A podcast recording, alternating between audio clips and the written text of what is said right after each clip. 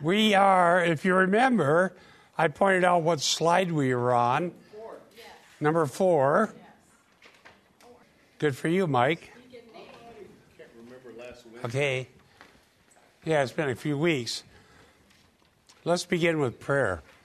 Thank you, dear Lord, for your word that shows us the gospel, our hope, the forgiveness of sins, and what you have required of us as we serve you obediently. Give us grace to do so in the name of your Son, Jesus Christ. Amen. Okay, back in Acts chapter 5, we already did this slide. Let me use this as a quick transition. Acts 5 19 and 20, which would be slide 3. But during the night, an angel of the Lord opened the gates of the prison, and taking them out, he said, Go stand and speak to the people in the temple the whole message of this life.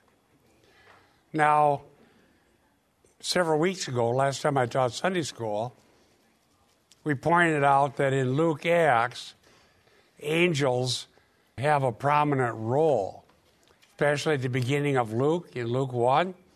Angelic messengers came and announced the coming of messianic salvation.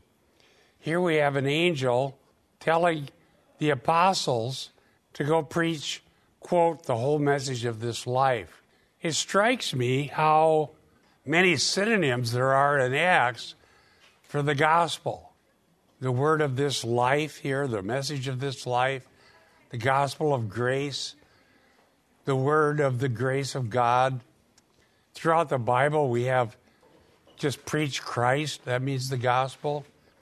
And so take note that there aren't multiple gospels, there are multiple ways of describing the one true gospel. So the whole message of this life would be the gospel. So then in verses 21 through 23, let me read those to you. It says, Upon hearing this, they entered into the temple about daybreak and began to teach. Now, when the high priest and his associates came, they called the council together, even all the senate of the sons of Israel, and sent orders to the prison house for them to be brought. But the officers who came did not find them in the prison, and they returned and reported back, saying, We found the prison house locked quite securely, and the guards standing at the doors, but when we had opened up, found no one inside. So these apostles obey the angel's message and begin to preach and teach the gospel. They've been commanded by the Sanhedrin not to speak in the name of Jesus. One of the lessons we learn from Acts is that no matter how much opposition we get, no matter how the gospel is resisted, we, as God's people, must preach the gospel. We cannot let anybody stop us. We cannot be silenced. The gospel must be preached. And I think that we need to have a very high appreciation for the power of the gospel to save the lost. And if we can get intimidated away from preaching the gospel, that would be very bad. We can't do that. And no matter what happens, the gospel must be preached. We cannot compromise. So there's no obvious reason to the Sanhedrin why they are miss- missing. But there's an irony here, as I say on my slide. We have irony as God is in control, not the rulers of Israel. They think they're in control, but they're not. God is. Go to slide 5. So, it says in verse 24 Now, when the captain of the guard and the chief priests heard these words, they were greatly perplexed about them as to what would come of this. But when someone came and reported to them, the man whom you put in prison are standing in the temple and teaching the people, then the captain went along with the officers and proceeded to bring them back without violence, for they are afraid of the people that they might be stoned. Here's an interesting irony the Jewish leadership would want the apostles stoned. They didn't dare do it. They had to fear they themselves would be the ones stoned. So I love the way Luke uses irony. We want to stone the apostles, but we don't dare because they're popular with the people, and we're afraid the people might stone us. When they had brought them, they stood them before the council. The high priest questioned them, saying, We gave you strict orders not to continue teaching in this name. And yet you have filled Jerusalem with your teaching and intend to bring this man's blood upon us. Okay, they said, We told you not to do this. Remember, all the way back to the healing of the lame man. They said, Okay, don't teach in the name of Jesus. They don't care how many people are healed. They don't want to pay attention to the fact that God is working on behalf of the apostles. They just want to silence the gospel that's more important to them than anything else. And they're worried about blood guiltiness. You intend to bring this man's blood upon us. Mike Kaufman. Look up Matthew 27, 20, and 25. Wanted, uh, they said that was going to be okay with them, didn't they? Yeah, is that I, I, there's more irony here. 27, 25. Okay. Uh, Matthew 27, 25. 20, start with 20. 27, 20. Yeah. All right. The chief priests and the elders, however, persuaded the crowds to ask for Barabbas and to execute Jesus.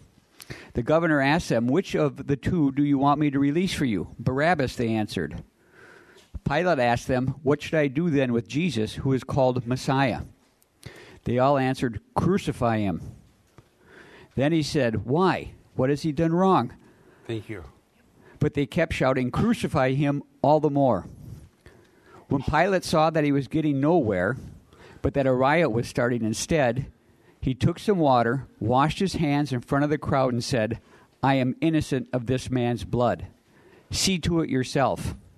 All the people answered, His blood be on us and on our children. Then he released Barabbas to them, but after having Jesus flogged, he handed him over to be crucified. Yeah, so they know he's innocent.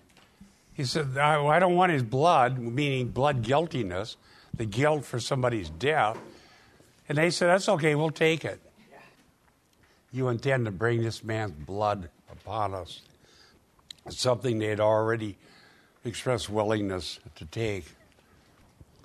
Brian. Here's some irony for you. This is the first time that the that they were brought before that, that they were brought before the high priest.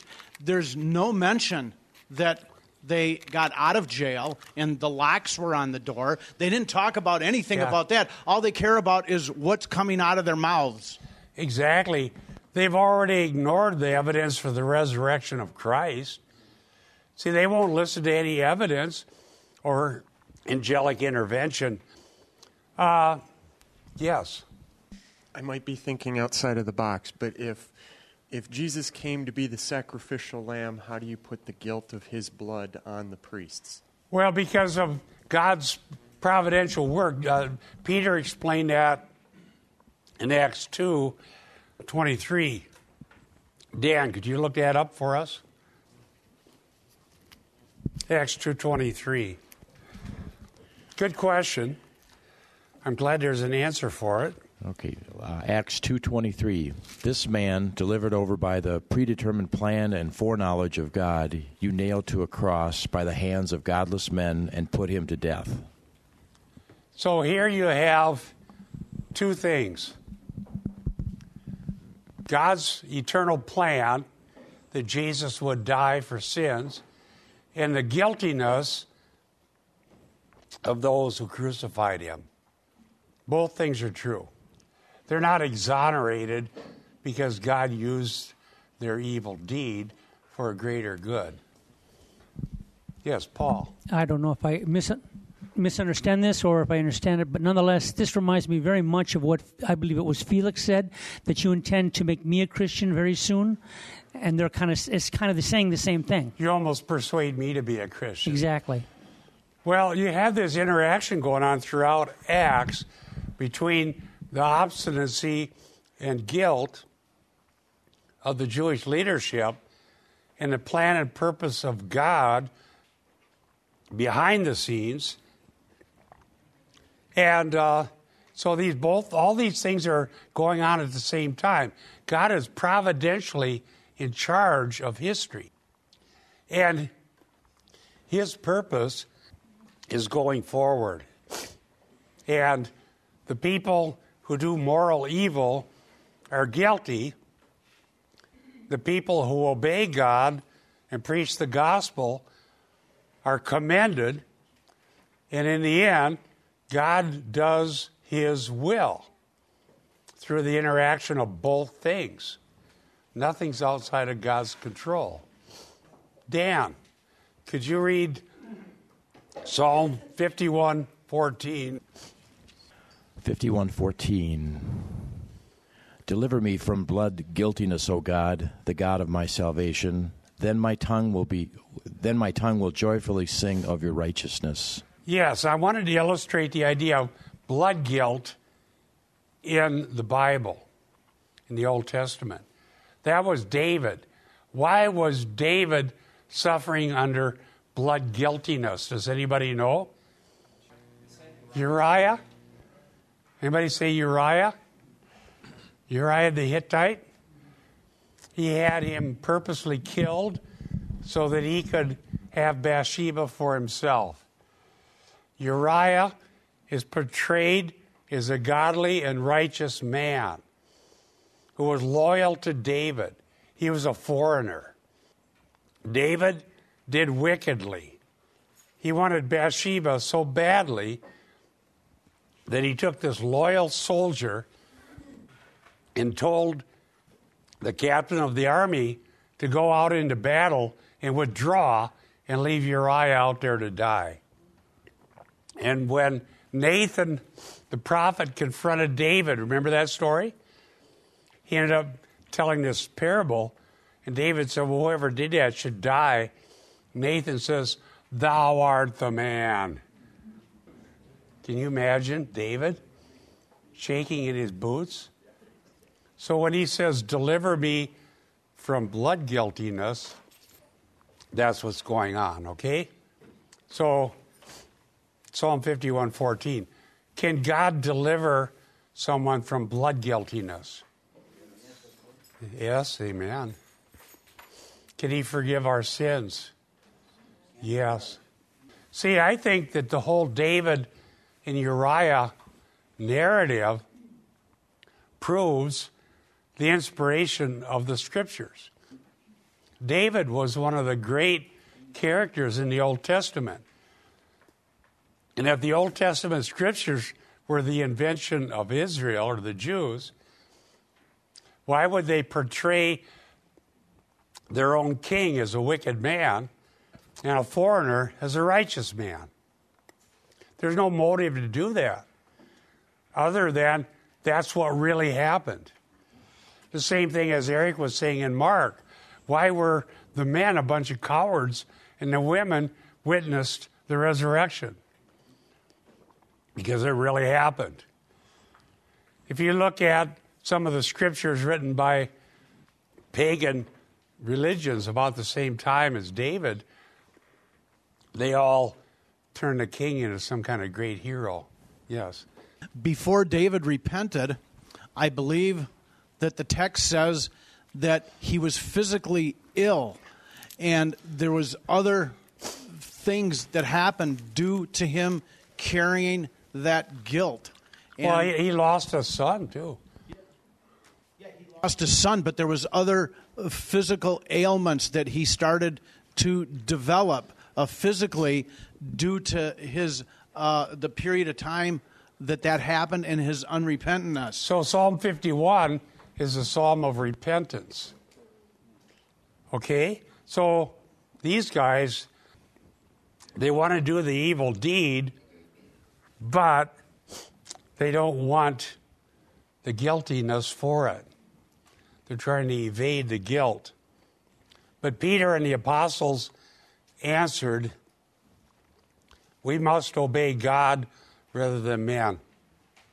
The God of our fathers raised up Jesus, whom you had put to death by hanging him on a cross. When they say must, I have it highlighted in purple. The word is dei. Eric has talked about that. Divine necessity. The divine necessity is caused by God's purpose. Brian, read Galatians 3 13 and 14. Steve, do you have a Bible in that little electronic thing? Deuteronomy 21 23. Galatians 3 13. Christ redeemed us from the curse of the law, having become a curse for us. For it is written, Cursed is everyone who hangs on a tree, in order in order that in Christ Jesus the blessing of Abraham might come to the Gentiles, so that we would receive the promise of the Spirit through faith. Amen. That was one of the stumbling blocks for the Jews when they heard the gospel. How can our Messiah be hung on a tree and thus be cursed? Deuteronomy 21 23. His corpse shall not hang all night on the tree, but you shall surely bury him on the same day, for he who is hanged on a tree is accursed of God. Who he who is hanged is accursed of God, so that you will do not defile your land which the Lord your God gives you as an inheritance. Right. So, how could the, the Holy One of Israel, the promised Messiah, be hung on a tree and be cursed? Justin Martyr's dialogue with Trypho, a Jew, Trypho brings that issue up. We can't believe in a cursed Messiah. But Paul preached that he bore the curse for us. Now, it's interesting to show the Old Testament allusion in Acts 5:30, the term cross is xulon. Do you know what that means? Wood. It means literally wood. But if you look up the Septuagint of Deuteronomy 21 23, the word tree is xulon, wood. It's xulon. So there's an allusion to that passage. Jesus bore the curse for us so that we might receive the blessing of God. Substitution. Then they preached, oh, yes, Beth. Okay. Um, do we use these verses, Bob, today for, um, you know, like the bakers, the photographers uh, who are coming up against uh, the homosexuals that are charging them and suing them for not serving wedding cakes or taking wedding pictures? Do we Well, I think we can take comfort in that we're standing for the truth of the Bible. I saw a thing on the news about a couple out on the West Coast who didn't want to make a cake for a homosexual wedding, and they were fined $130,000. That's the intent is to put them out of business. The amount of vitriol and hatred against Christians is unbelievable. And they will purposely set up situations knowing that we're going to obey God rather than men. There's another homosexual baker that it just came out in the news where he was blogging that he's in agreement with the Christian uh, uh, bakers that there's plenty of other bakers around that would uh, be perfectly happy to take their money and and, uh, and, and move on. And now all of the act, homosexual activists are uh, piling on this poor guy. So it, it's not a matter of that, but it's a matter of they want everybody to agree and support their beliefs. Like uh, Eric's going to be teaching us in Romans. Are you going to teach us in Romans? Oh, good. I know he will. Yeah, after Beth, bring it over to Eric. Even governors who are trying to protect Christians legally have then been opposed and they've had to back down. Now, that's pretty important, isn't it, for governors or even for future presidents? Uh, as Well, to what uh, kind of precedent is set for them? I don't know. Honestly, they're going to have to, if they're Christian, they're going to have to decide what they're going to do. We can restrain evil. They don't have to back down, they choose to back down. See, I was going to just mention back in the wood concept that you were bringing up, Bob. Um, in Genesis 22 6, it says, And Abraham took the wood of the burnt offering and laid it on Isaac. And so Isaac went up the hill, the very Mount Moriah, where Jesus ends up bearing the wood for us. Some 1800 years earlier, Isaac goes up with the wood on his back. And so remember, they had traveled for three days. So for three days, you know, Isaac had been dead in the mind of his of his father because God had told him to sacrifice him. And so that wood, the whole idea ties into this foreshadowing of Yeah. the bearing of the wood by Christ as well. So that's Genesis Right. 22. There's a word for cross, but here it's wood, xulon. Probably that's a good catch. That uh, that narrative also mentions wood. Notice here to grant repentance to Israel. An interesting book or two volume series of books by Tannehill has helped me with Luke Acts since I first read them in the 90s. And uh, one of the things Tannehill points out that according to Luke Acts, there's always hope for Israel's restoration. The apostles preached in such a way to show there's hope for Israel. And there may be yet a future repentance of Israel. Now, Tannehill's not a premillennialist. He's just telling us what it says. Apostolic preaching of the gospel is the means the Holy Spirit uses to witness to the truth. The more I study the Bible, the more years I have in ministry, the more I'm convinced that nothing is more important than gospel preaching. That's why we're here. That's why these apostles got out of jail. The angel said, Go witness the whole message of this life. So they did. Jesus commissioned them to preach repentance for the forgiveness of sins.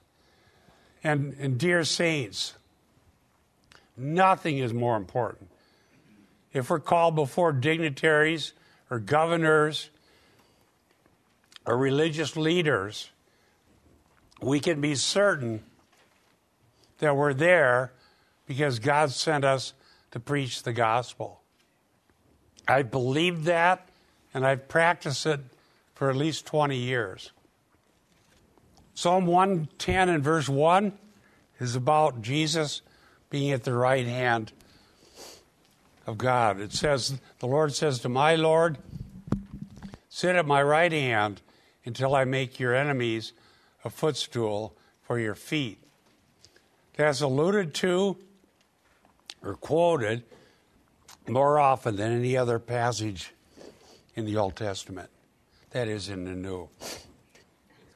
Let's go to the next PowerPoint. Any questions about this one? What do we take away from it? No matter what, they preach the gospel. Nothing can stop them. In fact, even the next couple narratives, the Gamiel, somebody will have to tell me how to pronounce that. Gamaliel. His narrative was, hey, if it's from God, we won't be able to stop it. Implication is it is. Then uh, the appointment of deacons so that the apostles can focus on the word, preaching the gospel. And then Stephen doing that, even at the threat of his life, and being actually stoned for it, tells us how important the gospel is. Bring the mic over to Paul. While we've got a second or so here, I just wanted to, I couldn't help but go back to Matthew, the uh, 10th chapter and the 38th, cha- 38th verse. Uh, we were talking about the cross and it being wood and so on and so forth. And it says, Whoever does not take his cross and follow me is not worthy of me. First of all, how are we going to be worthy of him? But by him, first of all. So we will really never be worthy of them. So um, I'm thinking to myself, uh, if we take up our cross, our place of crisis, uh, we choose to take repentance. I, I, think there's an inextricable relationship between repentance and the cross, is what I'm trying to get at. And can do you get that, or am I just well? The cross is our message, and it cost. It's a costly message. Okay, to take up our cross is to believe in and identify with Jesus and His cross, being willing to confess Him before man. The Roman Catholic Church taught that cross bearing was uh, self inflicted suffering. Okay? In other words, the more pain and misery we have, that's what it means to bear the cross. But the cross is linked to the gospel in the New Testament. But it's costly to be committed to the gospel. Yes. Well, I just wanted to encourage um, those that may have not heard John MacArthur's sermon, We Will Not Bow. Um, highly recommend that. I've heard it about four or five times. And it talks about the days we're living in and how persecution is going to only increase. And what you said earlier about it's the gospel. That's, that's what it's all about. And he, he lets people know what's, what he believes is coming through what's been, been happening in our nation. Exactly. And that we are stand, even to the point of death, uh, for the gospel message. We will not bow. Yeah. Yeah, you know. Uh, and yeah, if you, go ahead. If you go, if you, if you go, if you call Grace to you, I think they're still giving away the two CDs they get for free. So you just call them. I, I don't know if that's still going on, but well, we received two copies, and we're we're gonna. It's on yes, the website I, too, of course. You can. Uh, you know what? I noticed that as well. You may notice in my preaching, I keep rebuking the earth goddess that is the religion of America, the earth goddess. And people are so committed to that. You see it in the practices, the yoga, the meditation, the, the, the absurd environmental laws that they make, saying it's a sin to burn hydrocarbons, which is commanded by God in the Old Testament to burn an offering. And we cannot let the pagan world define for us what is or is not sin. Global warming is a religion. It's not science, it's religion. I wrote an article about that. And when we preach repentance, we're joining with the apostles and re- preaching the message that says, turn from vain idols to serve the living God. We need to identify the idols of the day. And there's no idol more universally worshiped than the earth goddess and paganism. A lot of these issues that come up are because the earth goddess has no morals. If you look at the practices of pagans in history that worship the creature rather than the creator, they're exactly what we see today. So we're preaching repentance for the forgiveness of sins. And I'm willing to say that if you're not willing to turn away from the earth goddess and the creature and serve the creator who's blessed forever, you cannot be saved. So I preach turn from Mother Earth and come to Father God. But the pagans hate the idea of fatherhood. They, they, oh, you should see all the literature. They claim that Christians serve a male God who's a fire God in heaven who rains down wrath. And they say they worship a warm, fuzzy earth goddess who's no threat to anybody. Now, this is all whitewashing and rewriting history. If you look at the goddess Kali in India, her necklace is made out of human skulls. People die. When people worship the creature rather than the creator, millions of people die. And they always have. And so don't think that this is benevolent. It's not. Humans will die, yes. Just a, a quick comment on, uh, you know, the recent uproar of the killing of Cecil the lion. And yet, I won't go into detail because we have young children here, but, you know, babies are aborted in horrific ways every day, and, and that's legal in our land. Yeah, exactly. Humans die. Uh, can I quote your wife, Mike? His wife. She's from Laos, right? No, from Cambodia. Cambodia. She's from Cambodia. So she saw all of the killing of, that the communists inflicted. And Mike said, she says, Americans know bad, but they don't know evil. Is that right? Yeah. They haven't actually seen evil. Yeah, Pol Pot, millions of people died. Millions. Right. And so pagan religion has no respect for human life because there's no belief that humans are created in God's image and that humans are unique and that they're important. They do not believe Genesis 1. They hate Genesis 1 because they claim that gives us license to abuse the environment. If you've ever heard or read Vishal Mangalwadi, I recommend him. He's a Christian intellectual from India. And he points out that pagan deities that he grew up around in India have no respect for the environment. The whole thing's a big lie. The environment in India, according to Vishal, is utterly trashed. One thing I've heard from travelers to India that when you get there, everything stinks. It's foul, it's putrid, and environmental degradation is everywhere. Yeah, rats and all this nasty stuff. So, pagan religion doesn't help the environment. Don't believe the lies. Now, when Christian missionaries first came to India, one of the first things they did was start standing for protecting the environment. Don't believe the lie. Christianity gives us a biblical worldview that will result in a better environment. We believe in rationality and in science, and we can clean up the environment. So don't believe it. My dear friends, worship God and preach the gospel. And don't be intimidated.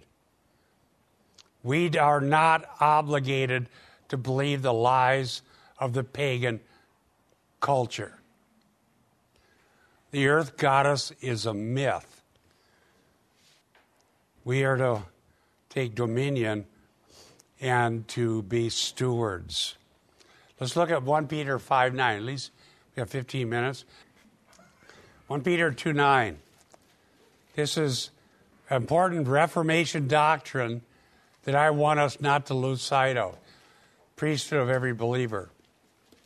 But you are a chosen race, a royal priesthood, a holy nation, a people for God's own possession, so that you may proclaim the excellencies of Him who's called you out of darkness into His marvelous light. Martin Luther, at the time of the Reformation, stood against the Roman Catholic priesthood. In no uncertain terms, he rebuked them for being false in every way you can be false. And he taught instead the priesthood of every believer, this verse being prime proof. And so we're going to go through this week and next what Luther said. I, one of the finest documents, and I read a lot of Luther, is this one I found on this issue. Let me introduce it. The Bohemians contacted Luther because they were concerned, because they were leaving Rome, but felt like without Rome, they'd have no priesthood. And if they didn't have priests, how are they going to have church? Because in Rome, the priests are everything. They mediate between God and man. So, what Luther is going to do, and you, dear beloved saints, are going to be the beneficiaries, is identify seven functions of priests. And he's going to prove that every one of them applies to all Christians. And he's going to claim that if the Roman Catholic priests weren't priests before they were ordained to be priests, they weren't Christians. If they were Christians, they were already priests. If they're not Christians, they cannot be priests. And therefore, they were not Christians. They're not valid priests. They're usurper, usurpers, and they're false, and they're claiming for themselves what God has given to the entire church. Now, don't underestimate the profundity of this. This doctrine, I think, gets neglected. I think when people study the Reformation, they miss the key points. This one is important. Now, as we go through the seven functions of priests that apply to every believer, we're going to look up every scripture that Luther uses because we're going back to Scripture, Scripture alone. And we're going to see if these seven functions are given to the entire church. So the first verse we look at is this one You, the church, are a royal priesthood. And Luther, as we will see, takes the preaching of the word to be the most important function of priests. And so he takes 1 Peter 2 9 and uses this last part of it. So that you may proclaim, and the word there means to speak out the message, the excellencies of Him who's called you out of darkness into His light. This is our role. This dovetails with what we've been learning in Acts. We are here to preach the excellencies of Him who called us out of darkness. And we're kings and priests of God, every one of us. And we can all do this. And we all must do this. And we must stand firm in the priesthood of every believer. My friends, think about it. I talked about the earth goddess, the paganism of our society. When people go to Rome, they get pageantry pomp, somebody saying a bunch of things up there, swinging the incense around, and doing something. Oh, that's cool. We don't have to think. We can turn our brains off. We don't have to preach the gospel. We don't have to come to Christ. We don't have to repent. We just go and do what these priests tell us to do. And you wait until you see what Luther had to say about that. We need to stand on Scripture alone, the authority of Scripture, and the priesthood of every believer. Let's go to the first or second slide. This is Luther on the New Testament priesthood, and then we'll look up verses. For a priest, especially in the New Testament, was not made, but was born. He was created, not ordained. He was born not indeed of flesh, but through this a birth of, of the Spirit, by water and spirit, in the washing of regeneration. Indeed, all Christians are priests, and all priests are Christians. What else do they accomplish than a denial that Christ is a priest among his Christians? Talking about Rome.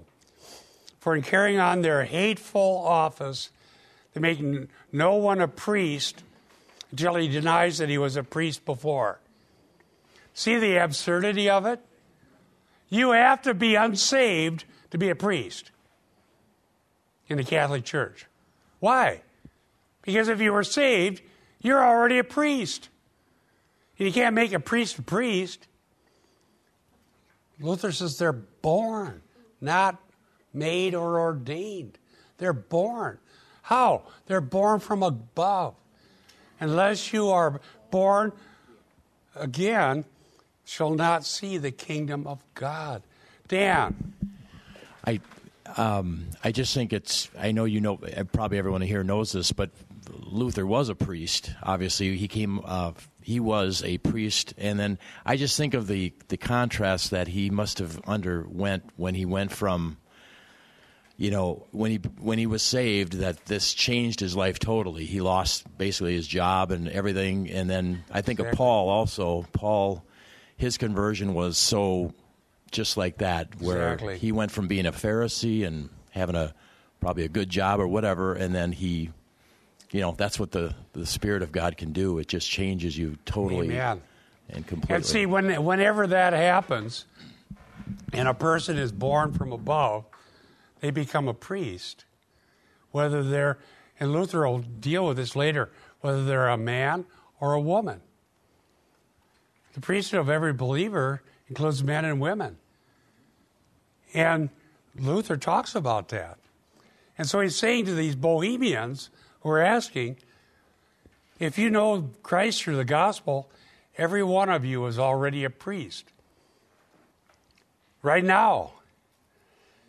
And you already, as a priest, have jobs. And we'll see seven of them. Get my number right. Seven I'm holding up here. And the most important one is to show forth the excellencies of Him who called you out of darkness into His marvelous light. That is the role of every one of us as kings and priests to God. Now let's look up the passages. Brian, John 3, 5 through 8. And Dan, why don't you do Titus 3, 5 and 6? John John 3, 5 through 8. We're going to look up every verse that Luther references because we aren't really Lutheran. We go back to Scripture alone, which is what he taught. But we're going to go back to Scripture and see if this be true. John 3, 5 through 8.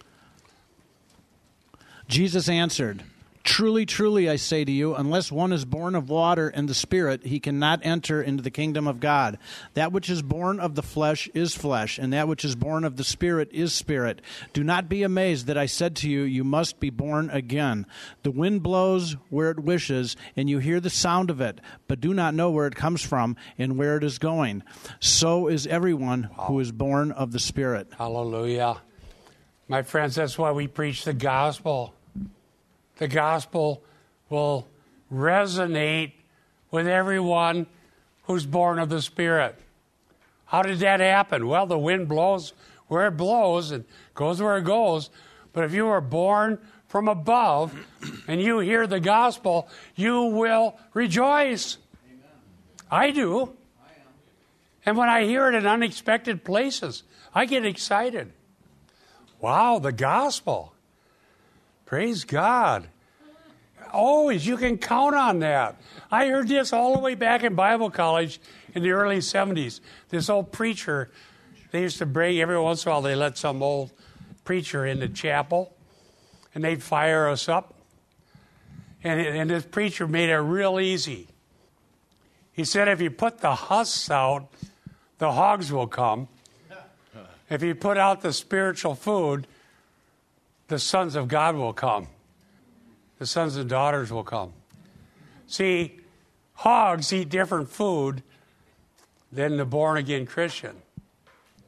They eat slop, and hogs will eat all kinds of stuff. I grew up with a hog farm. Things you don't even want to know about. I'm not going to tell you. But that old preacher was right. If you put out the spiritual food, the pure Word of God, the Christians will come and will not only love to hear it, they'll grow. They'll be equipped. They'll be motivated to speak forth the excellencies of Him who called you out of darkness into His glorious light. And it'll happen everywhere that you go. Nobody will be able to take the gospel away from you, no matter how much threatening they do. Okay, Dan. Titus 3 5.